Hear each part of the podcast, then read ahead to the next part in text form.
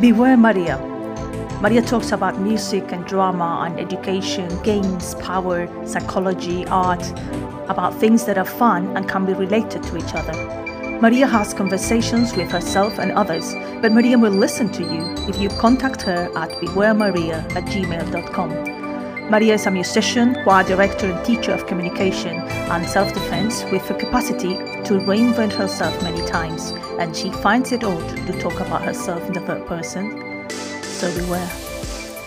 You've been warned. Hello. This is episode number 20. I can't believe I reached this point. And this intro makes me remember how hard it was for me to find what to say and what music to play at the beginning of my shows because because you can be telling many different things with music, don't you? Salutations, daywalkers, and beware Maria, for she can see your mortal desires. Okay, this could be one option.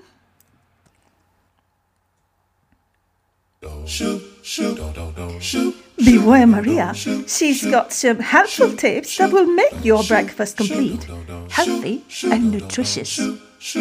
Mm. This for a morning show?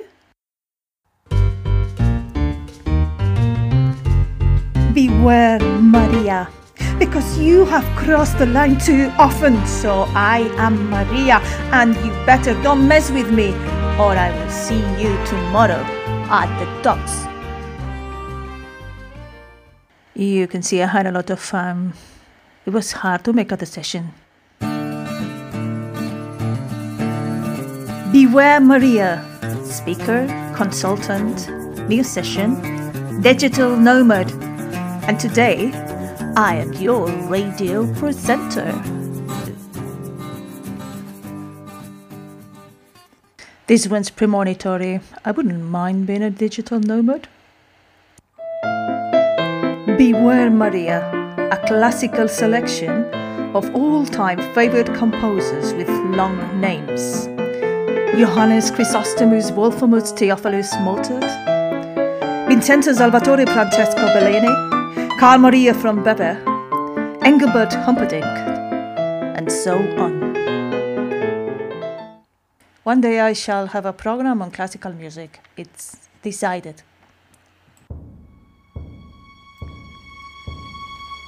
Beware Maria.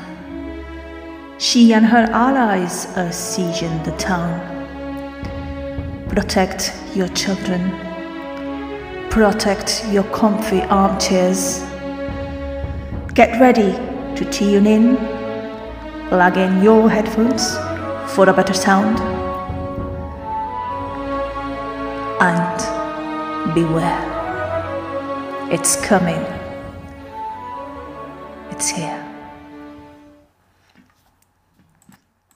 I quite like this one, and I think I'm going to change for my next 20 episodes into, into Epic. Um, the reason why I talk about it in these terms is because the reason why I talk about it in these terms is because episode 20 is the end of the first section of episodes, and I'm going to take a few weeks now so that I can dedicate time to other projects. If you would like to know more about what I do, you can visit my website, which is mariasoriano.live. If you want to contact me, you can do it through the website, or you can also write to me at uh, bewaremaria at uh, gmail.com. Do nothing. Don't know. um, well, I will be more than happy to know what my audience has to say to me.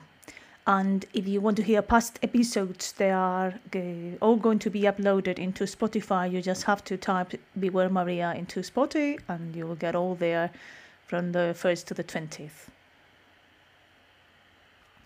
There's one thing I wanted to talk about today, and this is about talking or not talking politics. There are people who say, I don't speak about politics, I don't understand politics, and I don't know politics. And I think that in every episode that I have done, I've been talking about politics. Not like been talking about political parties, but politics as politics is the way people get organized. So politics is everywhere, everything, everything you look at, it can be interpreted through political thinking. So through how how do we organize? How do we do this? Why is it uh, in this way and not in, in another?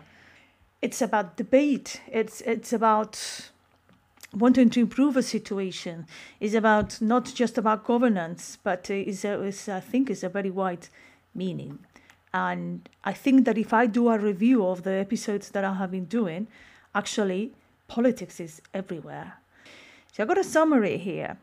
And if you heard it, my very first episode was about improvisation, which is something I've been doing for many years and which I'm passionate about. The fact that music is something that we cannot really separate from a social context in which that music is done. Is it politics? Music cannot be understood or cannot be studied, or we not don't uh, if we separate it from the historical moment in which it is produced, it is very strongly linked to the reality, to the social and political reality that saw that music being composed and performed.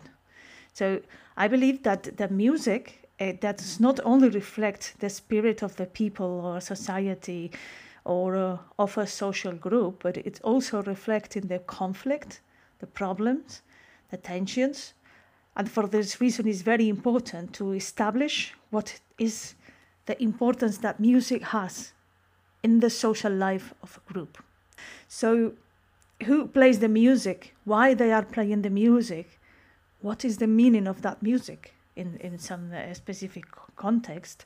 And once I, some people will criticize that music or like it, is a music that is um, valued by society or is not when I was starting to study music, I, I can recall that most of the times we were analyzing the structure, the harmony, but it is a lot more than that. It is always more interesting not just to listen, to, to understand, and to want to learn about it when you can put that music into context and in place, and that cannot be done without understanding the political and social context. Uh, and um, how do, that, does it relate to um, to improvisation is that people have always improvised.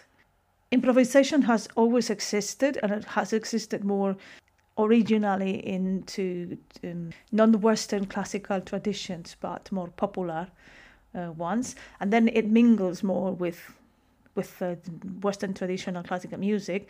If we think about, for example, jazz and how it is mixed with uh, improvisational traditions, we can say, um, it frees the music a lot and it helps it abandon uh, other kinds of restriction. It helps people go more for ways of musical experimentation. And this affects not just the music but the way the music groups are organized. Like they become more democratic. When i was performing uh, in Spain as part of the Orquesta Foco, which is um, the orchestra of the Spanish Association of Improvisers, which doesn't exist anymore but existed for many years.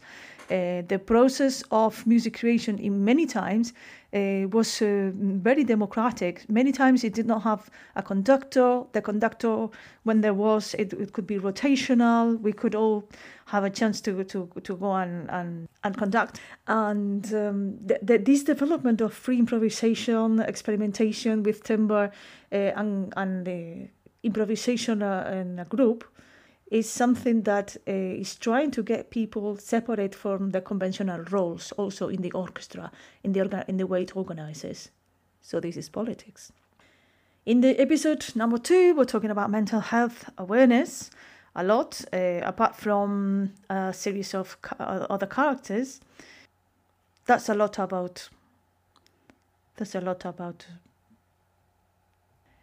politics isn't it where uh, a neoliberalizing society creates more stress at the individual eh, and um, then encourages people to treat stress individually and medically rather than collectively and politically. This is something that was said by a theorist called Mark Fisher.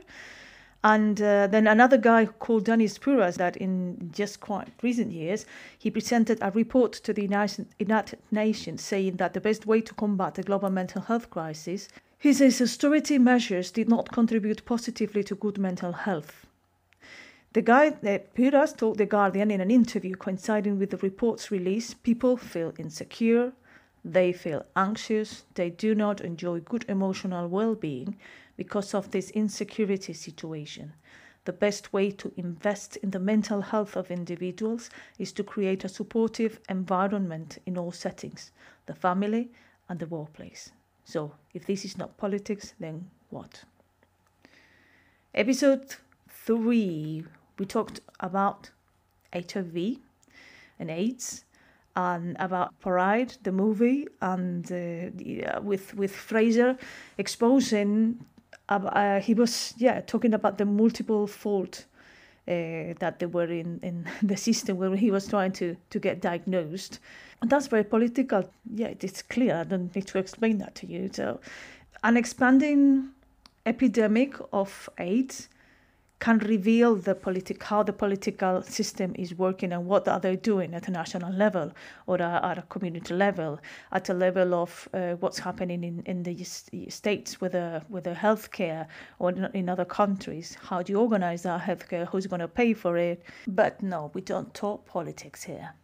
In episode 4 is pure politics. We're talking about hierarchy and about equality and about how in a house we did uh, organize a structure in which everybody was a lot more equal, even if we had different roles. But we had moments in the day in which we were cooperating together like a community.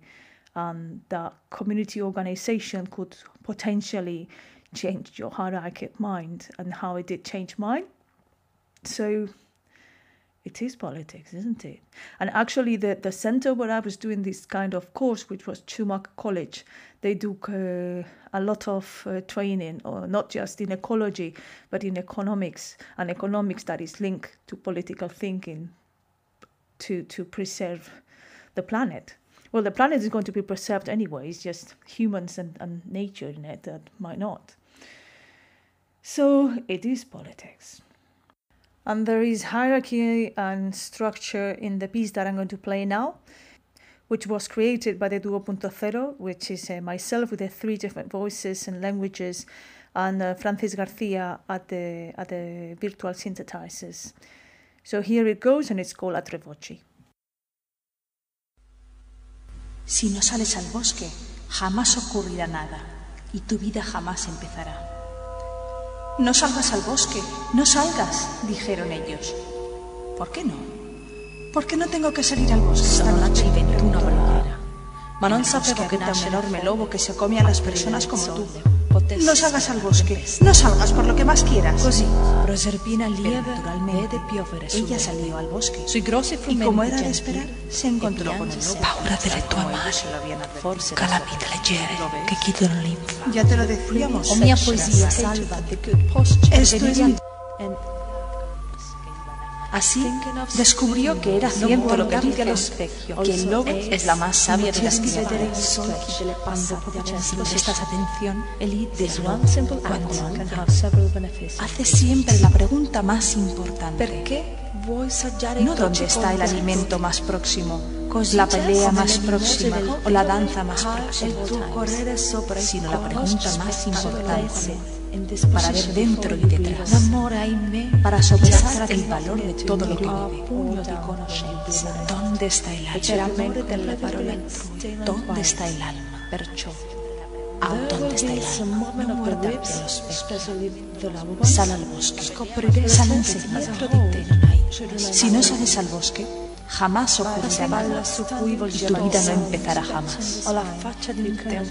Sal al bosque, sal enseguida, sal al bosque, sal enseguida, en la mano de la que te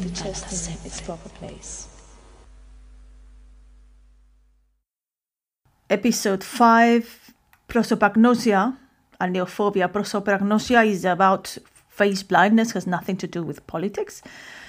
But neophobia does. Like, um, it is the, the fear of new things. And I know that political scientists and psychologists have noted how, on average, that most conservative people are have a structure sometimes it's not their choice to be. I mean, it's just the way the brains are. We have different types of brains, and um, they are they are more rigid or they can be uh, more intolerant of their uncertainty and more resistant to change.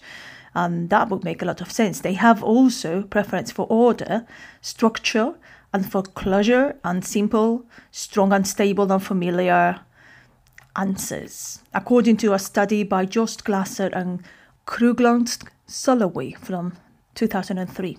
And apparently, the brain of liberal people are more responsive to information complexity, ambiguity, and novelty, and they are other more they are more affected by other people, according to other studies. And I think that's interesting. How sometimes we what we think we can be conditioned by our own brain, and this is called neuropolitics. I think. Is it called neuropolitics?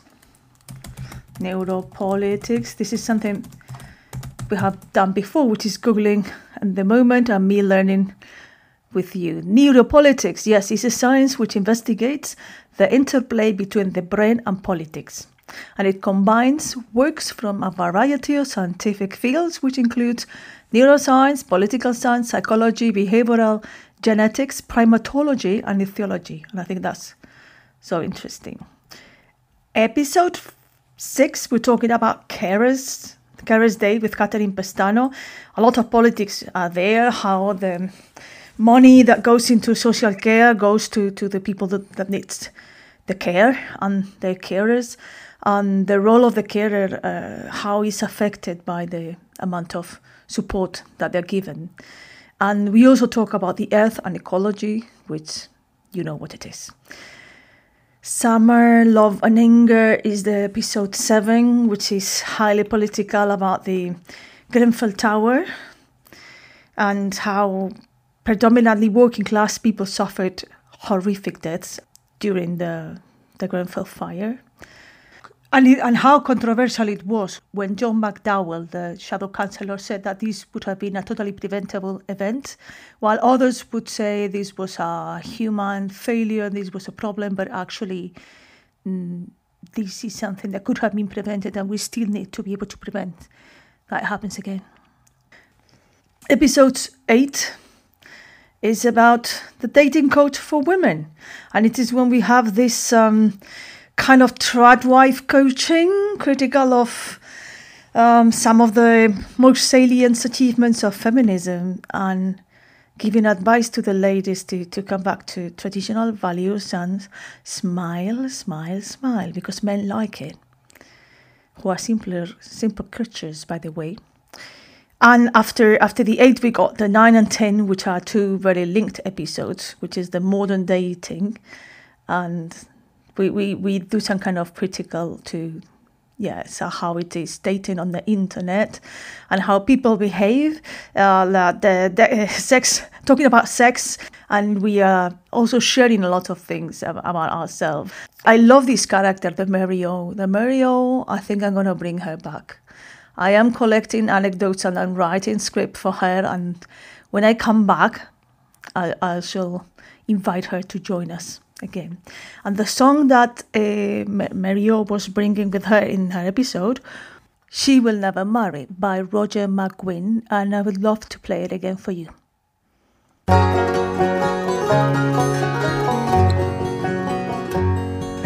They say that love is a gentle thing, but it's only brought her pain.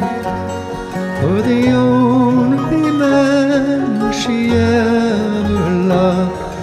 has gone on the midnight train. She never will marry. She'll be no man's wife. She expects to live single all the days of her life. Well, a train pulled out, the whistle blew, with a long and a lonesome moan. He's gone, he's gone like the morning dew and left her all alone. She never will marry. She'll be no man's wife. She expects to live single all the days of her life.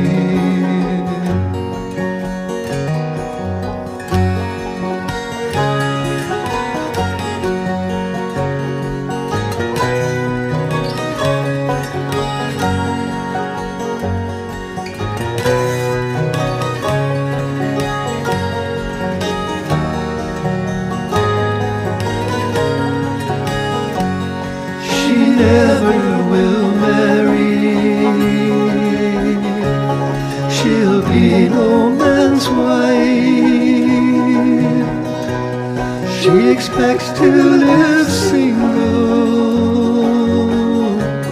all the days of her life.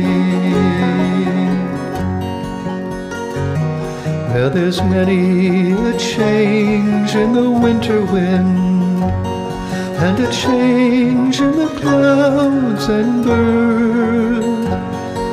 There's many a change in a young man's heart, but never a change in hers. She never will marry.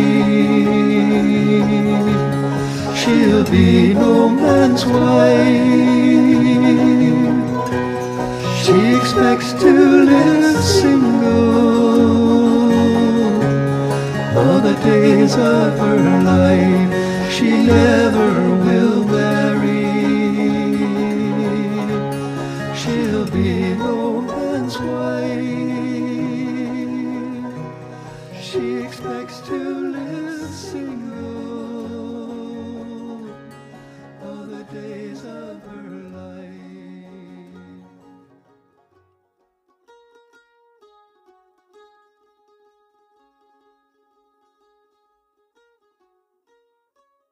So now here publicly, I'm going to say I will invite her one day. I cannot be present. Um, yeah, the episode number 11 was the way, the one on my birthday things I have learned.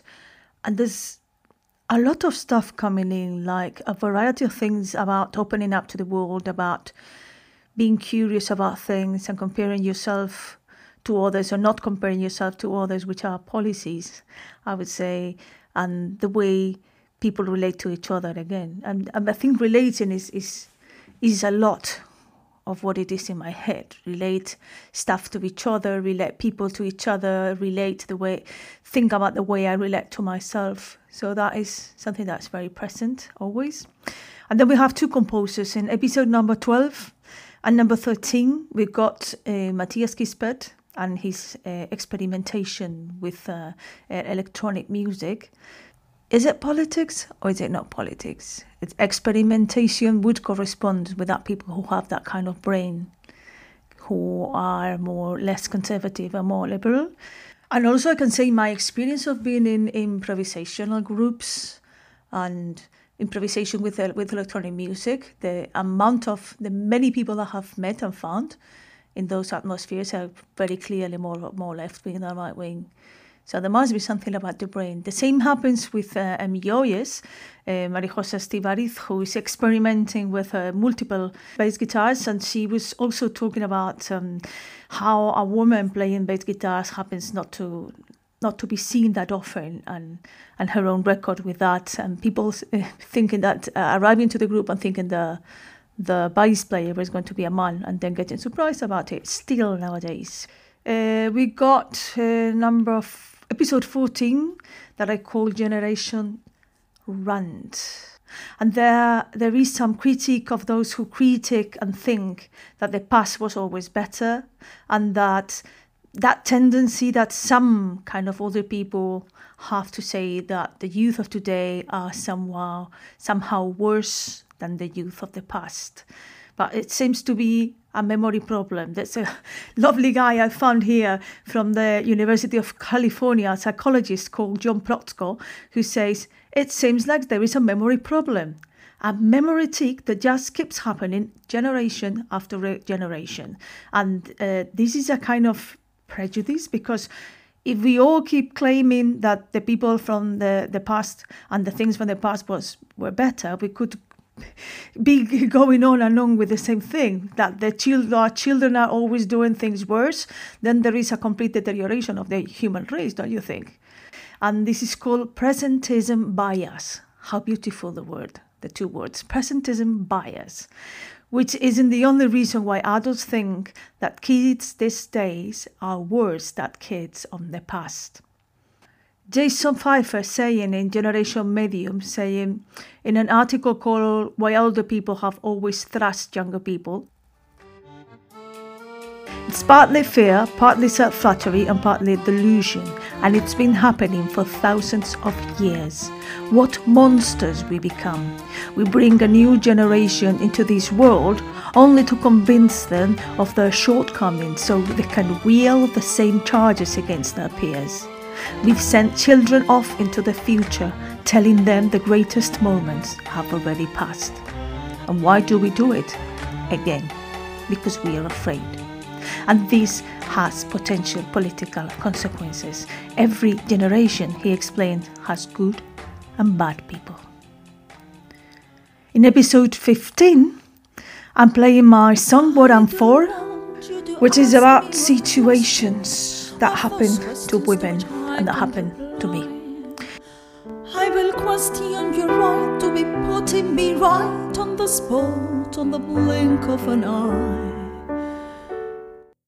Episode 16 Hermes and the Bunny. I'm complaining about Hermes, the company, and ranting about first salaries and, more better said, unfair salaries to employees. En unas no hay nada y en otras te forras. Pobrecito músico que no se ha vendido. Madrid no es partista. Solo para bandidos. Number 17 is Take the Music to the Streets. What can be more political than that? It's about the freedom of expression and this um, story about the mayoress of Madrid.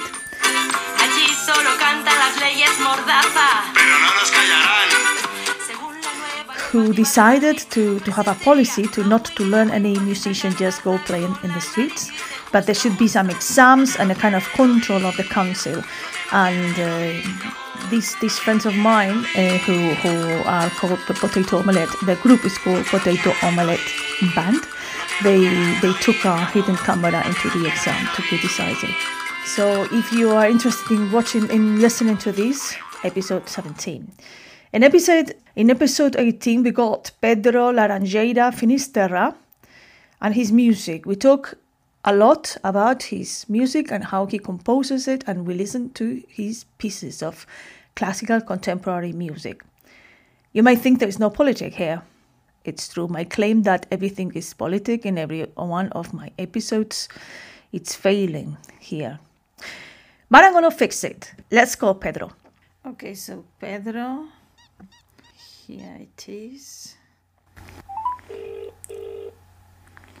Hello, Pedro. Hello, Maria.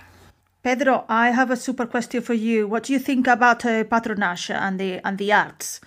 Well, in an ideal world, for me, the arts would be financed through the voluntary patronage of small, medium, and big patrons, and that would end up being more or less enough for the artists themselves.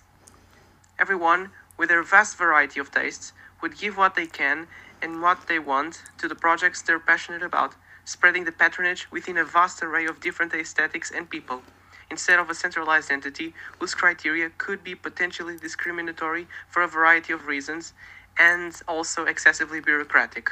That's brilliant, Pedro. Thank you. I see you are always prepared to reply any question. No worries. Stay well. Bye and it's fixed. It's fixed. We can go to episode number 19 with June Boyce-Tillman, Reverend June Boyce-Tillman, talking about women in art.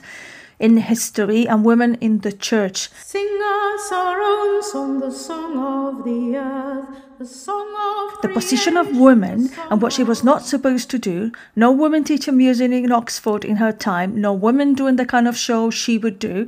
No woman in the church and all the activism she did. So, yes, more of it. And episode 20, here I am. I don't sometimes know how I've been having the time to produce these 20 episodes that I aim to repeat. And I'm very happy to have done it. I've learned a lot. I'm very thankful to Andy Brain and Gareth Monger who have trusted me to lead this show. Thank you also to the composer Alena Smirnova, uh, whose music I have played several times over this episode for my demos. I'll be back in 2022 with more episodes, more things to tell, and more everything. So beware. And if you want to write to me, remember to do it to bewaremaria at gmail.com. Bye bye. Mwah, mwah.